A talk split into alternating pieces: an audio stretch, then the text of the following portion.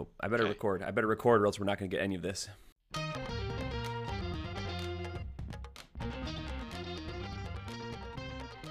Welcome to another D3 Datacast. It's a new year, but it's the same show. Happy New Year, Matt. How are you? I'm I'm hanging in there. I'm hanging in there by a thread. But happy New Year to everyone out there in D3 Hoops land. Glad to share this with you. Now, man, I don't know about you, but I always think about the new year as turning the page from non-conference season to conference play. Now I know, you know, we, we see some conference games earlier on. There there are a few non-conference games yet to be played, but I always think of that being the unofficial uh, yeah. turning of the page from non-conference season to, to the conference season. So this week we're going to talk about five races that we see shaping up that look to be the tightest in all of Division three basketball. But Matt, before we get to that, uh, let's go back to the week that was. Was there someone that stood out last week that you would say really won the week? Yeah, uh, for me, for me, it's going to be Case Western Reserve.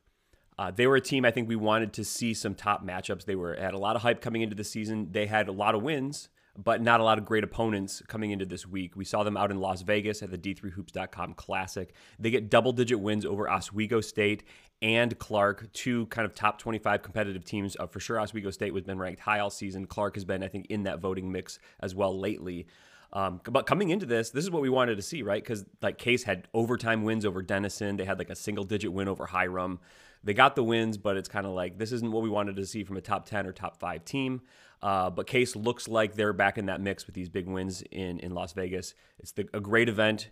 Games like this are exactly what we want to see, what teams sign up to go to the D3Hoops.com Classic for. Case comes out with those two massive wins that's going to help them come February and March for seeding, for getting into the tournament potentially. Uh, so for me, Case Western Reserve won the week. What about you, Zach? Who won your week?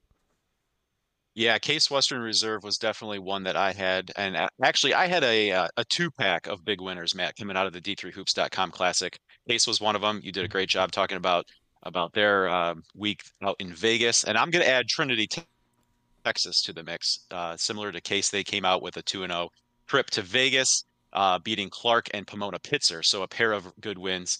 Yeah. Matt, last episode we talked about uh, Texas, in particular the ASC, not being quite what we expected coming into the season, but uh, Trinity um, looks to be the class of mm-hmm. Texas as it pertains to D3 hoops. I think probably that was already our opinion um, a week ago, and with wins over Clark and Pomona Pitzer down in Vegas, I think they solidified their standing as the class of Texas. Yeah, man, probably or possibly, maybe probably the class of Region 10 at this point. The Tigers look good. We know we're always looking for kind of like a Texas pod or maybe maybe a Southern California pod in Region 10 to get some of those geographic outliers come NCAA tournament time. I think the inside track there is Trinity, definitely the, the Texas option. Um, they they look really good there. Maybe the SCIAC champ could compete for that spot as well. So we'll have to see. Um, you know, maybe, what does Cal Lutheran do if they put together some some really good uh, some really good games? We saw them beat Tufts this week, so Cal Lutheran could be in that mix as well. But for me, for me, Trinity is out in the lead, maybe hosting a pod come come March. All right, Matt. Any other games just that uh, we should talk about from this past week of note? Yeah, we, we talked about a couple of them already, mentioned a couple of them already. Uh, one that, that I attended that I think we, we have to discuss here was Friday uh, down at, at Shrine, UW Platteville up against Calvin, and Platteville got a 22 point win. Um, Calvin came into this game ranked number two. Platteville was ranked number 24. And this was just a tremendous game from the Pioneers. Uh, UW Platteville was super efficient on offense. It, it felt like if they had an inch, they were going to make this shot. Sometimes they made some shots they didn't even have an inch.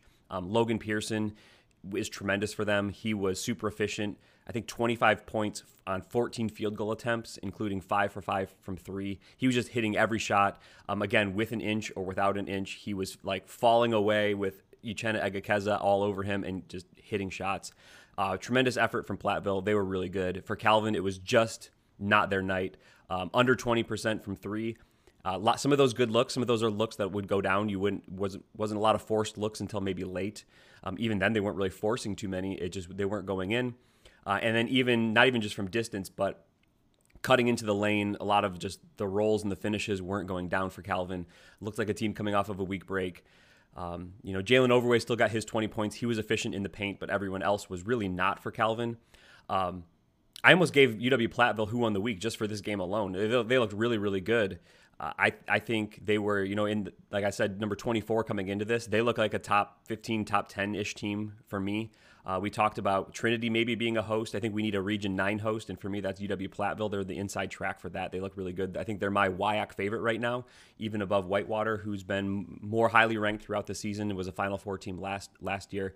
Uh, really high on UW Platteville after that game. I think their one blemish on the season is a loss to Keene State, if I have this correct, back in Aberdeen, South Dakota. Uh, but Keene State's a great team too, so that's that that doesn't look bad. You you they had kind of maybe a double digit loss to Keene State, and then now a big win over Calvin, and I think that puts UW Platteville right in the whole national mix. They're a really good team. Uh, they get it done on both ends of the floor. This was an impressive win for them. So so congrats to UW Platteville on the big win. When you shoot as poorly as Calvin did, you have to hope that maybe your opponent is having as rough a night from the yeah. field. Um, but as you mentioned, Platteville was probably above average yeah. in uh, their shot making, yeah. and so that's just really. I don't think this you look at that score and it's kind of shocking, but look at the the shooting numbers on the night. You have one team that did pretty well, one team that really couldn't buy a, a bucket on a jump shot or you know a non-overway finish and um, it's that's what happens right i mean we, we talk about how many good teams there are certainly both of these teams are good you have one team making shots and another team not making shots and this is what happens you know matt especially that second half i thought was very similar to calvin's first half against marietta just with roles reversed right? You had a team that just couldn't make shots, couldn't get uh, get anything going, um, and uh, and you know, in in in that first half um, at the GLI, you know, Calvin was able to stretch out to a lead against Marietta. Here, this is what happened with Platteville. They were able to just kind of stretch that lead out in the second half, and Calvin just couldn't make enough shots to to keep yeah. up. Um, so hey, you know, take your lumps, move on. Uh, but um, I think the most disappointing thing for me is that this game felt a lot like the game that ended their season last year in the uh, MIAA tournament against Hope, where they just like yeah. it just wasn't going down, right? Yeah. So to have that happen again this year is a little bit disappointing. Just to know that that you know remains a possibility to have a game like that, but uh, uh, you know, it happens. Is a, a loss to a good team. I didn't think. Uh, I don't expect anyone this season to go undefeated, and so this is certainly a game that uh, you you can't um, you know it's not going to go down as a bad loss. Not certainly the the margin you'd like to see, but you know again when you look at the shooting totals, it's what happens. All right, Matt. I think you have another week before you have to start talking about a top twenty-five ballot. Anything that you're formulating in your mind, or you have bouncing around in there that you you know you're going to have to get straightened out maybe a week from now when you're looking at having to submit a ballot? No, just really going through and uh, sifting through all of these holiday tournament type results and putting things together. I think there was a lot of uh, shifting in the ballot. I think we're going to have to make it, uh, you know, a few new teams into the top five, maybe a few teams out of the top five. Uh, so I'm going to have a lot of shifting to do on my ballot. Um, and and full disclosure on this episode, we still have not quite had all of the weekly results in. We're recording a little early with the new year, so still a few results to watch. Keep in mind some games we haven't maybe talked about on this episode that you're saying why haven't we talked about? Maybe they're still in our future, even if they're in your past. Uh, but yeah, a lot of lot of sifting th- to do. I think there's going to be a lot of changeover. Um, in the top 25, especially because we kind of took some some break in the voting for the for the holidays and for you know there were some games off around Christmas, but then there's a lot of pre and post Christmas tournaments. So a lot of good matchups, a lot of good games, a lot of sifting to do. So this is a long way of saying no. I don't have really insight of how I'm voting yet. Well, I want to ask you this too. With a, we've had since we've had an extended break between polls, and also another round of like really big events, teams traveling, playing some really interesting games. Do you almost treat it as, um, you know, not a not a preseason poll because we have actual results, but almost uh, like starting from scratch, as opposed to another one where maybe you can kind of use your previous poll as a starting point or your previous ballot as a starting point and, and do some shifting? Do you almost start fresh? Yeah, this will be a, basically a completely from scratch. You know, from week to week. I, I try not to, to just go week to week and then move teams. But when it's only right. one week and there's only a couple maybe big results, you, you kind of do that a little bit because you you end up opinions, with a similar result. Yeah, yeah, right, right, right. But this week, yeah, you're gonna have to start over. Um, I, I, can I'm probably gonna say I'm gonna go Hampden-Sydney at number one. Don't know what I'm gonna do immediately after though after that. But you know, a team like Case Western Reserve will be in the mix. Um, I'm sure there's several others. I, I, I haven't really gone through that process yet right now, but it's gonna be like blank slate, wipe everything clean, start at number one. Like I said, I think that's Hampden-Sydney for me right now, and then kind of go from there. Well, I know you didn't have John Carroll voted number one in the in your previous ballot, but in the previous poll they were number one. Then they took a loss yeah. to Hampden-Sydney, and then you look at some of the teams that were maybe other options, knowing early on and after that poll was released that John Carroll was the number one and had lost, right? Like Tufts took a loss, Calvin took yeah. a loss, Oswego State took a loss. So there's a lot a lot to be sifted through, and you know, as, as it all turns out, maybe some of those teams that took a loss don't actually get knocked that much just because of all the the, the right. shakeup that we've seen. But it gives an opportunity, like we said, now that we've seen some higher level matchups from a Case Western Reserve who are still uh, undefeated. Right. That's an opportunity for them to maybe uh, easily move into that top two, three, whatever it is, uh, area. Yeah, at this point in the season, one loss does not take you out of the mix. Like Hampden-Sydney has a loss, and I said I'm probably like right. no doubt about it putting them number one. So teams with one loss for me can still be in that top five, top ten mix. There will be some undefeateds in there as well, but just because you're 11 and 0 or 12 if that loss is to another ranked team or, or another highly ranked team, right? That might be kind of okay at this point. All right, Matt, let's move into our main topic for the show here. We talked about the calendar changing over from 2023 to 2024 and how, at least for me, that signals the, you know, the start of conference play. And um, we we wanted to take a look at some of the the tightest races, maybe some of the more interesting races to watch during conference play. Uh, in some cases, you know, there's some some records already on the board because certain conferences already get into conference play earlier in the season, just based on the number of teams and the number of conference games they play. Uh, so, Matt, let's start off here. We're doing our top five. We'll start off at number five with the MAC Freedom Conference. Yeah. Um, so, what we're doing here, we're running all of the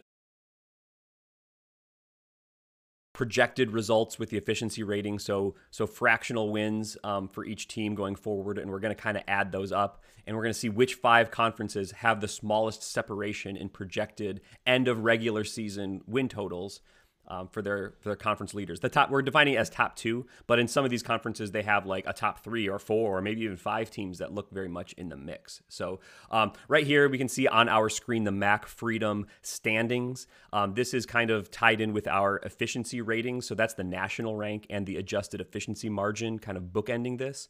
Um, the MAC Freedom has not played any conference games. So that's going to be that classical January conference season kind of uh, schedule. Um, but you can see the projected win totals here. So the top two teams that are making this a very close race are Stevens and DeSales. Um, 12.2 projected wins for Stevens and 12.0 for DeSales.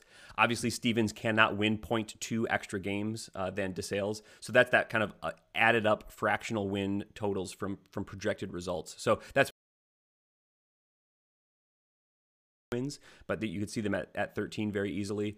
Um, most likely result for DeSales being 12 wins as well. So these two teams have obviously not played yet. Everyone's zero and zero. They have games coming up in a, a January 17 and then February 7 are the two two games. So probably looking like a two team race here in the MAC Freedom between Stevens and DeSales. And these are two teams that the computers like quite a bit overall. You can see ranked 26 and 29th respectively. So teams that are kind of in that top 25 ish mix or discussion, teams that could be ranked. So the, the race here at the top uh, looks very strong for the Mac Freedom. You can see there's a drop off in rating there to Misericordia, kind of more of a like a top 100 mix, and then kind of average to below average teams uh, right after that.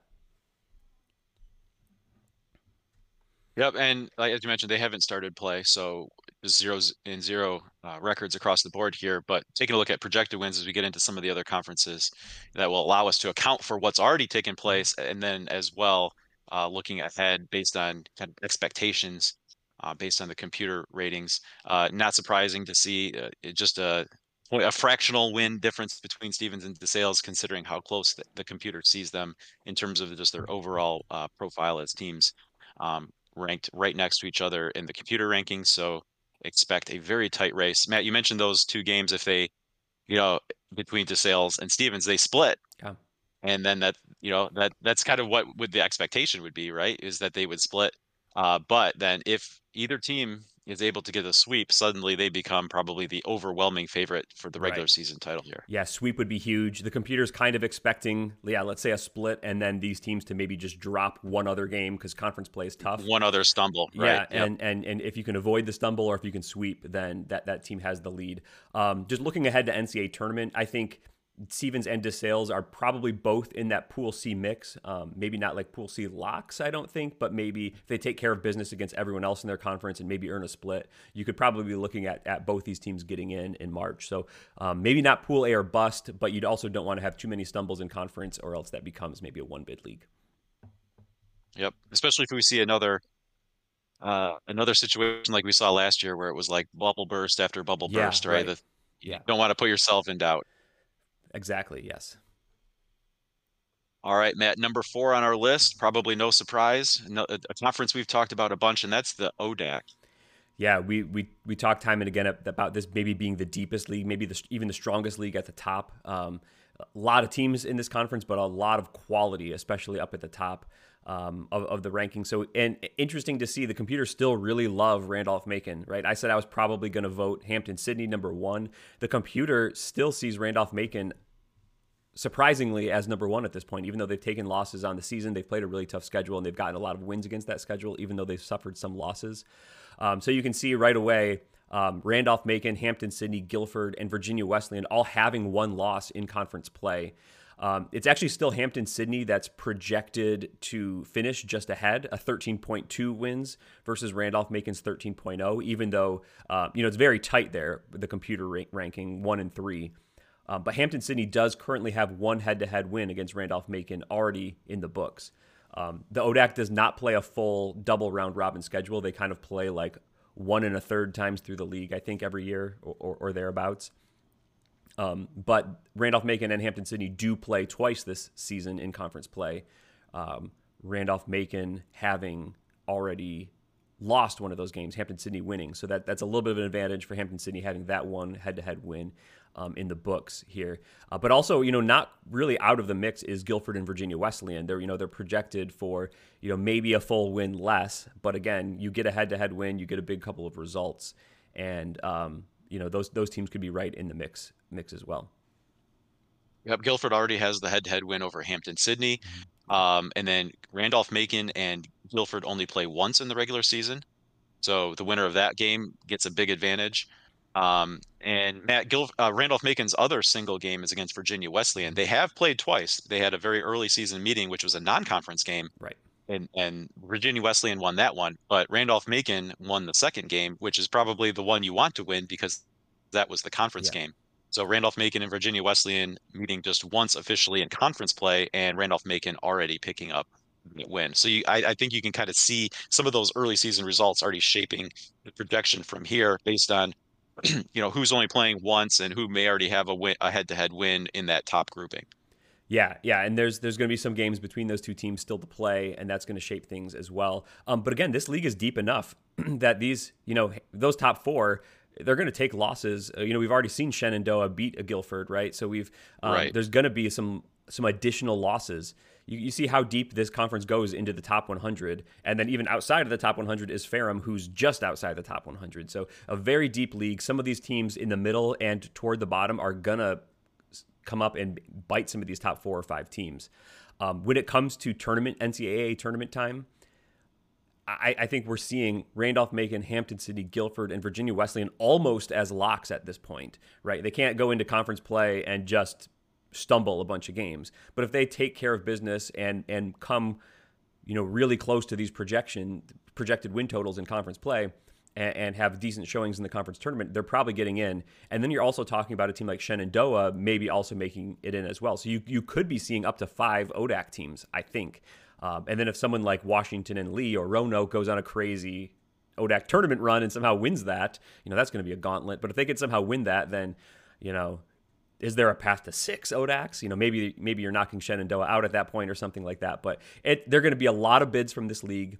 Um, seeding in the ODAC tournament is obviously going to be huge. So th- this conference race is still big to, to win the league. Again, that's always a big thing, winning your league, getting that, that league trophy, cutting down the nets, getting seeding for your conference tournament. And, um, you're going to play like three or four regionally ranked games in the ODAC tournament. So boosting your resume, the winner of that tournament, if it's one of these top teams, like is probably going to be like a number one or number two seed in a region. So lots of national focus in the ODAC race. It's going to be a great race. Going to be big weeks, uh, big games week in and week out. Probably one of the best games in the country any given week is going to be in the ODAC, and it's going to be a great one to follow. Yeah, our, our game of the week might as well be ODAC game of the week. Yeah, yeah. Right. We'll try to mix it up, but going to be uh, a lot of fun. Just weekly basis, we'll we'll be seeing great games out of that league. All right, Matt. Another one that's shaping up to be one of the tightest conference races that also has some national appeal. Uh, just like not not to the degree maybe of the ODAC, but that's the OAC. Yeah, really strong league here. Again, you can see um, a bunch of teams in I say a bunch because I can't count this, that high. Uh, a bunch of teams in the top 100, and then the teams that are not in the top 100, you know, are still kind of flirting with average at the very least. Um, you see John Carroll, Mount Union, Heidelberg, Otterbein, Marietta, all projected for like 10 or more wins in conference play. Uh, the top two, though, right now looking like John Carroll and Heidelberg. They're both sitting at 4 and 0, and they're both projected for right around 14 um, conference wins. So that's going to be kind of interesting, even though you know Mount Union is sticking in there at number 20 by the computer, uh, number 20 nationally by the computer. They've already taken a loss. They took a loss to Wilmington, which was not a great a great loss. Um, so that that kind of gives Heidelberg the advantage right here. Um, but the other thing to watch, I think, for the OAC is that the heavy hitters have not really played each other yet. We've got most of these teams playing four games, or all these teams playing four conference games already. And I think the only um, game amongst those kind of top five has been um, Heidelberg has beaten Marietta and beaten Otterbein already. And I think other than that, all of those teams are yet to play each other. So just here's an example for John Carroll in January. They play Heidelberg, Mount Union, Marietta, Otterbein, then Heidelberg again. And oh, by the way, there's like a couple other games in there against maybe Ohio Northern and Baldwin Wallace or something like that. So it's a big, big January for John Carroll. Um, not that any of the conference race is going to be settled by then, but but they might they're going to probably take a couple of losses in there. Um, if they happen to go through that unscathed, then like they're going to be far and away the favorite. But a lot of big races to come in January and February in the OAC amongst those kind of top four teams, five teams. Yeah, you talk about how big of a loss that uh, Mount Union took against Wilmington here.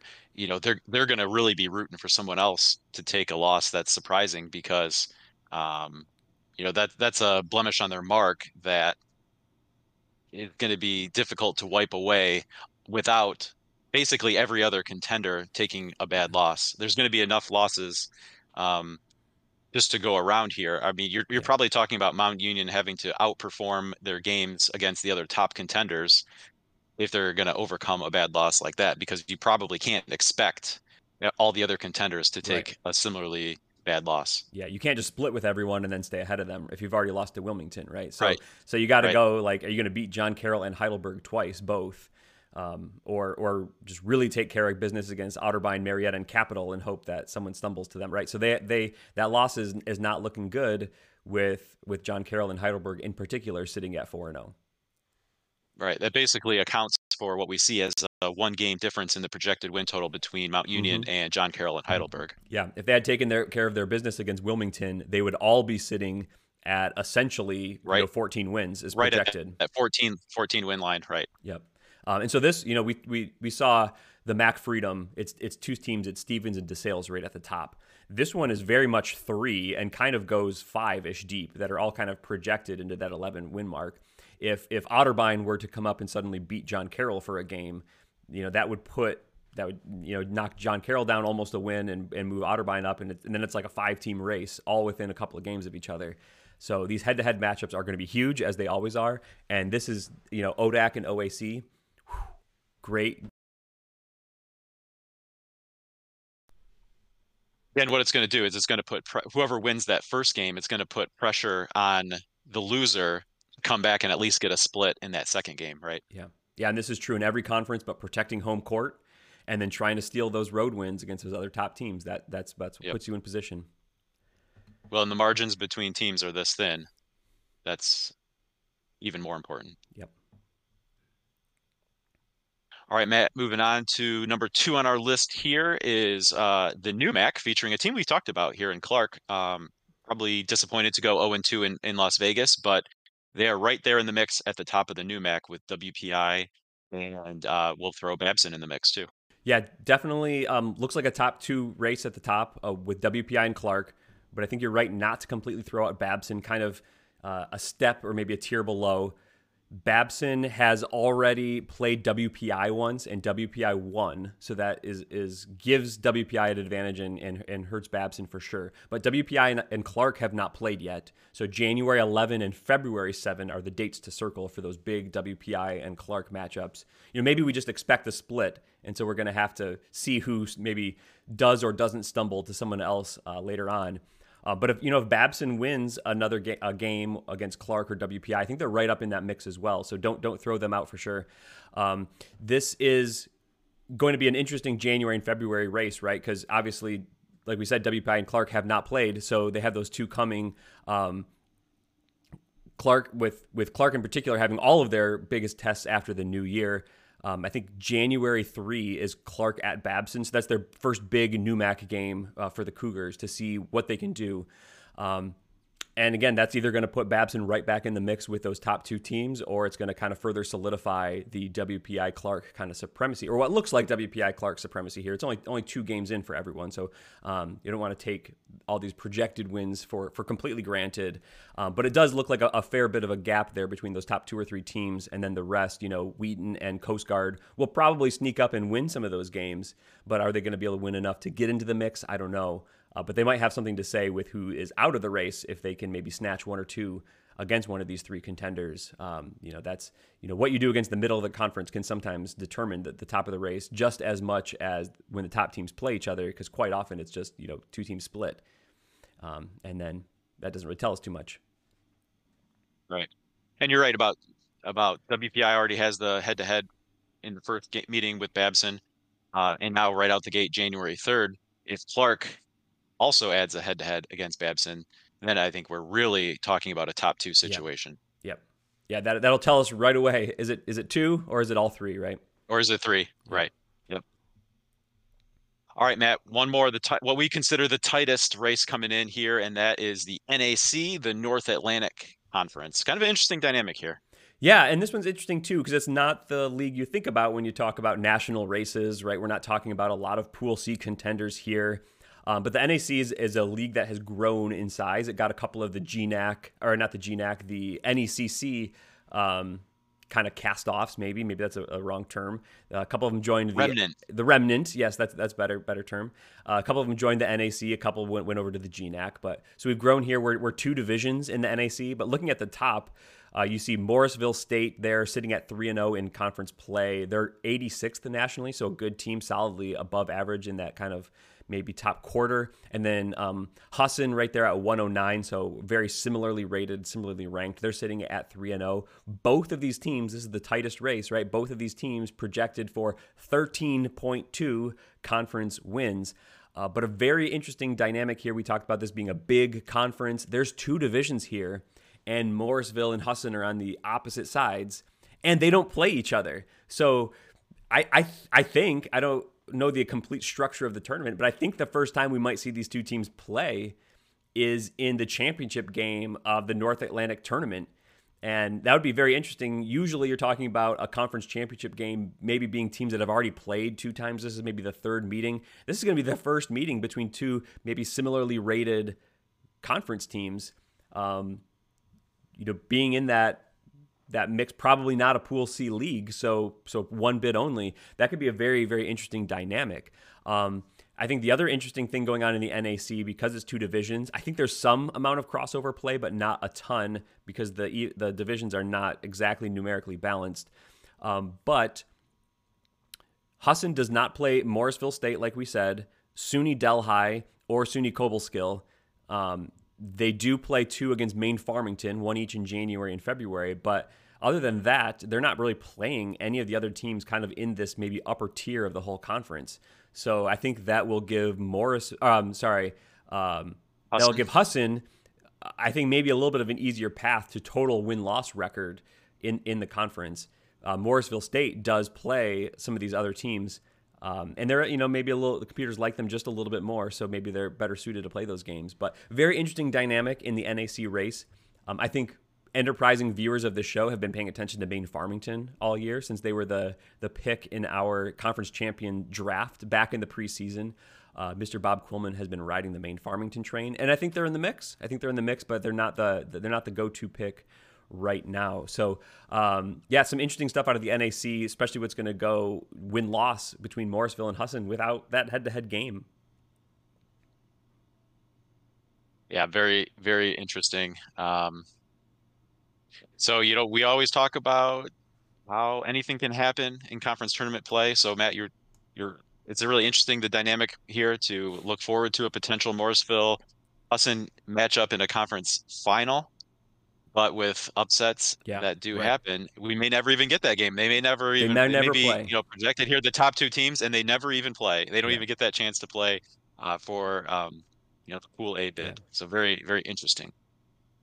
And that and that would be sort of dis- I mean, don't want to say anything negative about the NAC here, but this is like the one matchup that you kind of want to see as far as the national picture goes. And if we never see that, that'll be kind of kind of disappointing here. Absolutely. All right, Matt. It should be a fun, uh, fun conference season. Uh, you know, there's tons of great conference races that will take place beyond these five, but interesting to take a look at some of the tightest ones that we see shaping up here.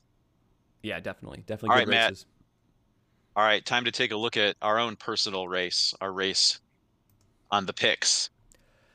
Reviewing last week, Matt, we had uh, Mary Washington getting five points at Emory. It turns out uh, the computer was close but you were closer picking Emory to cover the five point spread at home. Emory gets the six point win, 61 55 over Mary Washington.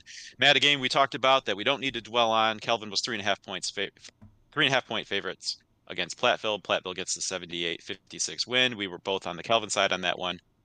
Um, WPI, Matt, we talked about Calvin had, having a bad shooting day.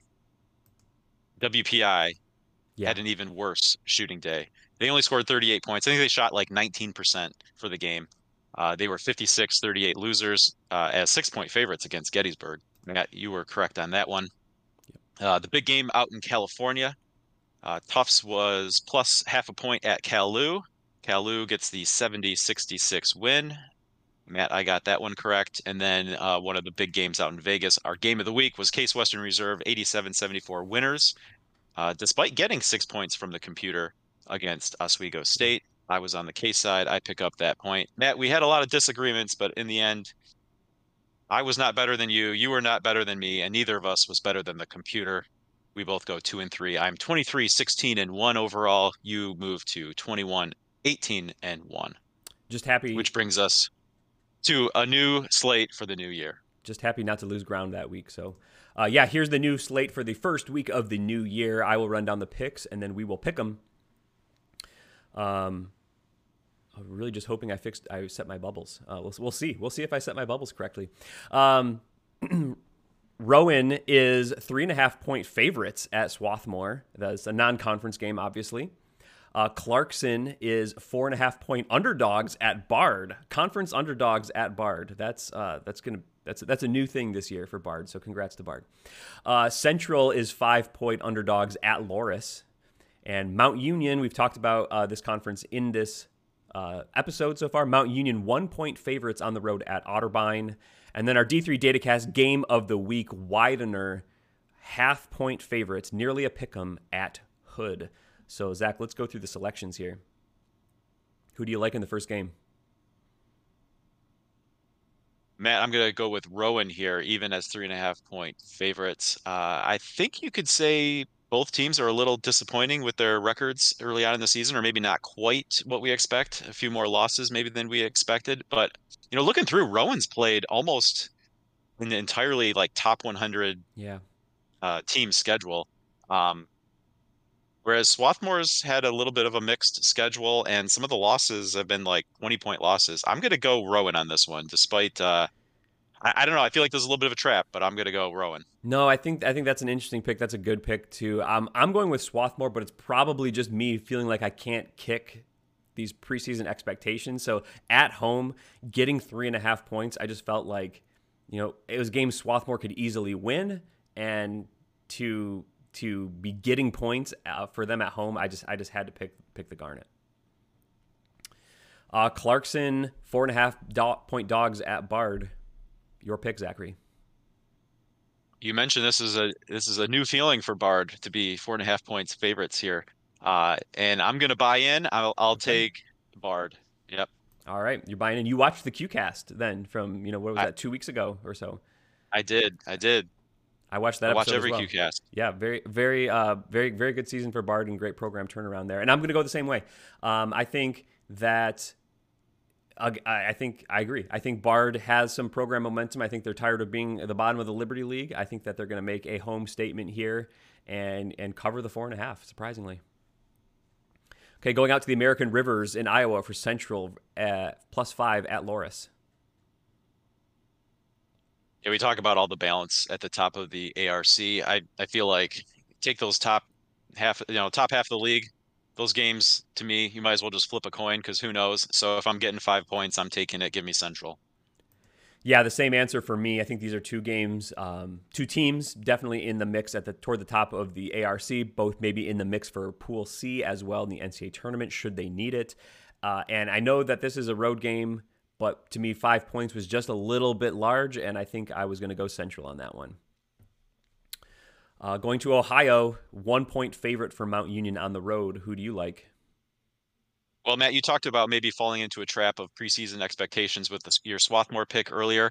I, I feel like maybe that kind of applies here with Mount Union, but I'm going to take Mount Union. I feel like I'm going to brush aside some of the underperformance that uh, the computer is taking into account here. I'm I'm still believing in the core of what that team is, um, and so I will lay the point on the road. Yeah, yeah, my thoughts were, were similar. I think Mount Union is, is starting to find it and starting to roll. Uh, this will be a good game, but just the one point, I think Mount Union does win, so I think they basically will just cover the one. Um, so yeah, I think the Purple Raiders start putting things together and make that climb back up the top 20 or at least for my ballot which i kind of was removing them i think they're going to make that that move back towards the top 25 and and probably the top half of that top 25 game of the week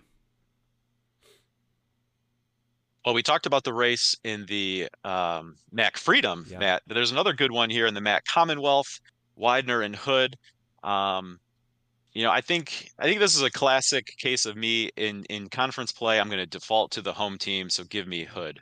All right, taking Hood. Um, I'm going to go with Widener. I just really believe in what Widener is doing. Uh, their kind of spot as a top 25 team. I think maybe Hood for me is just outside that. Um, that that maybe within the, the margin of home court court advantage though, uh, just a half point. I do think Widener wins, so the the minus half makes it essentially a pick 'em. So I'm just going to pick the winner of the game. I think Widener does. Um, will be a good one. Um, definitely, you know, if Hood wins this, then they're think very, very, as you said, very much in that conference race. Um, but I, I, believe in Widener. I think that they're a very good team, and I think that they can win this one. So we'll see. We will see.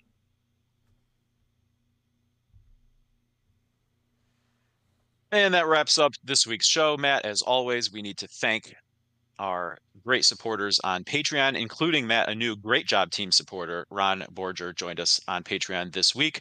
For more information on how you can support us and all we do, with whether it be the, sh- the show, uh, d3datacast.com, and all the uh, information and data presented there within, you can head to patreon.com slash d3datacast.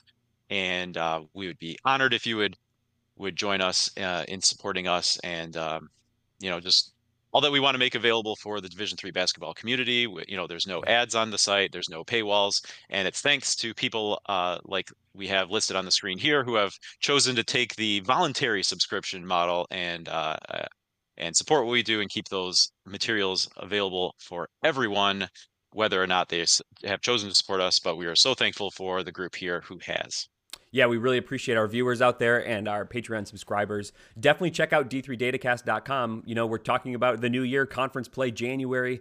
Uh, silly people like me have been talking about projected strength of schedules in Pool C all season long, but this is the time of the year where that data starts to get more real. Um, both the the the two the in season like what's actually happened to date and and the projected numbers start getting dialed in a little bit more especially the sos numbers. So you can start looking at that and start thinking you know which teams are in that pool c mix which teams might be hosting which results are really going to um, kind of change those those thoughts. Uh, what are those key wins those regionally ranked wins? So you can get some of that insight in d3datacast.com just check the look at the regional rankings tab at the top of the page you can get men's basketball and women's basketball take a look at there um, talk about it online hashtag d3 hoops that's all the fun stuff um, a lot of big games a lot of big conference games that we talked about this this episode coming up in january really really fun time of the year when conference play gets into swing um, you know, I, I love it. Love D3 Hoops. So thank you all for participating. Thank you, Zach, for recording this episode. Happy New Year, everyone, and great job, team. Job, team.